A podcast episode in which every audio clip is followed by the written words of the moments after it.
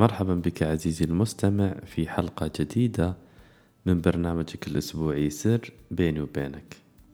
وسر هذا الأسبوع هو في الأهداف. سر بيني وبينك. معظم أهدافك هي في العمق ليست أهدافك. ما الذي نقصده من هذا السر؟ أن معظم الأهداف التي تسعى وراء تحقيقها أو النوايا التي تريد تجليها في حياتك هي في العمق ليست نابعة من روحك هي في العمق ليست لك. ربما تكون نسبة ستين في المية من أهدافك هي عبارة عن ردة فعل وثلاثين إلى خمسة وثلاثين بالمية من أهدافك هي عبارة عن تقليد للآخرين أو أهداف مقتبسة من الآخرين وخمسة إلى اثنين بالمئة هي أهداف حقيقية أنت تريدها. الأهداف ووضع النوايا وكتابتها واحدة من أهم الأسرار التي تساعدك على النجاح تساعدك على الإنجاز والشعور بالمتعة في الحياة. واحدة من متع الحياة هي أنك تحدد هدف تصل له بعدها تحدد الهدف اللي بعده تنجزه تحققه تحدف. يعني حياة الشخص بأهداف يعني حياة مستمرة. المقصود بأهداف مستمرة يعني رسالة مستمرة. الشخص الذي يضع أهداف ويحققها ويستمر في المسير هو غالبا شخص يعرف رسالته. خلينا نتعرف على مستويات تحديد الأهداف الثلاثة. راح نأخذها من المستوى الأقل إلى المستوى الأعلى. المستوى الأول من مستويات تحديد الأهداف هو مستوى ردة الفعل. أن الشخص يكون في ردة فعل. وردة الفعل هذه ممكن نقسمها إلى ثلاثة أقسام أو محفزات ردة الفعل. فشخص مثلا عنده موقف معين فردة الفعل ممكن تكون خوف أو غضب أو هروب. خلينا نأخذ مثال عشان نوضح المفهوم كيف أن الهدف يتشكل من ردة فعل.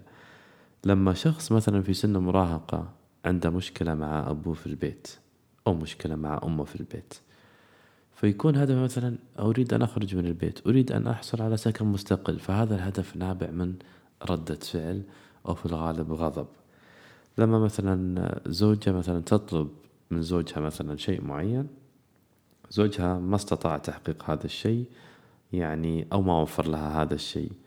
فهي ردة الفعل مثلا أوكي أنا قررت أن ننفصل قررت أن تتوقف العلاقة فممكن يكون هو من موقف واحد. فهذا هو ردة فعل هو مو هدف حقيقي يعني الانفصال في هذه الحالة أو مو هدف حقيقي أنك تنتقل إلى هو نابع من ردة فعل. أو مثلا آه، عدم القدرة على المواجهة الشخص مثلا يهرب عنده مشكلة مع رئيسه في العمل بدل ما يتكلم مثلا مع رئيسه في العمل هو مثلا يقول أنا قررت أن أقدم استقالتي قررت أني أترك العمل أو قررت أني فالهدف هو نابع من ردة فعل. أتمنى أن وضحت الفكرة من مفهوم كيف أن الحدث ممكن كيف أن الهدف ممكن تشكله ردة الفعل. فما يكون هو هدف حقيقي أنت تريد. أنت في العمق ما تريد تطلع من الوظيفة أو ما تريد مثلا أنت تنفصلي عن زوجك أو أنت لا تريد أن تخرج من بيتك. لكن عندك مشكلة وما حليتها وهذا في العمق هو مو هدف. المستوى الأعلى هو مستوى الأهداف المتعمدة. القصد بالأهداف المتعمدة هي تلك الأهداف التي تختارها أنت عمدا يعني أنت تختارها بنية بإرادة بوعي. هي مو ردة فعل طبعا هي أفضل من المستوى الأول. المستوى الأول فيه ردة فعل وبعدها على طول أنت تختار الهدف. المستوى الثاني أنت في حالة مشاعرية مستقرة وحددت هدف أنت تريد تحقيقه. خلينا نتعرف على المحفزات الثلاثة للأهداف المتعمدة. المحفز الأول هو الخروج من مشكلة. تكون عندك مشكلة معينة مثلا مالية مشكلة اجتماعية أو مشكلة جسدية فأنت الآن تضع هدف بوعي بمشاعر مستقرة. أوكي أنا الآن عندي مشكلة جسدية حاب أصل إلى التشافي حاب أني أجد علاج أنوي أن أتعرف على طرق مثلا لتشافي هذا المرض. المحفز الثاني للأهداف المتعمدة هو الإرادة. الشخص لما يرتفع مستوى وعي يصل إلى مرحلة الإرادة الآن هو حاب يغير. يريد أن يصنع واقع جديد غير الواقع الحالي. أوكي؟ فيحدد هدف طبعا بمشاعر مستقرة ويعمل عليه. المحفز الثالث للأهداف المتعمدة هو الخيال. الشخص يكون في مرحلة خيال يمكن يكون في جلسة تأمل أو جلسة تخيلية فيتخيل هدف يريد تحقيقه من ثم يكتب هذا الهدف.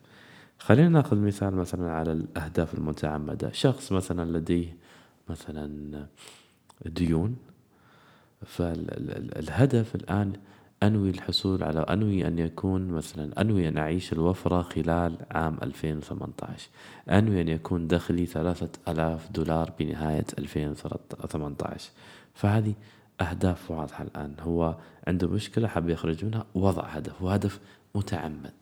أوكي؟ فهذا مثال. أتوقع واضح على الأهداف المتعمدة لأن أغلبنا في هذه المرحلة. أما الأهداف المتعمدة أو ردة الفعل. خلينا ننتقل إلى المرحلة الثالثة أو المستوى الثالث من تحقيق الأهداف. من أين تنبع؟ وهو الأهداف الملهمة.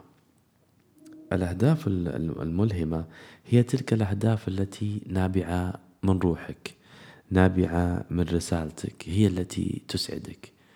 لها ثلاثة صفات أو ثلاثة محفزات. واحد أنها منسجمة مع رسالتك. اثنين أنها نافعة لك وتسعدك ونافعة لغيرك. ثلاثة أنت تشعر بالمتعة بمجرد تفكيرك في هذا الهدف. فهذا الهدف الآن يحرك فيك مشاعر. هذه الأهداف الملهمة وتقريبا من البشرية اثنين إلى ثلاثة في المية فقط هم يعيشون ويحققون الأهداف الملهمة. البقية هم في الأهداف ردة الفعل أو المتعمدة.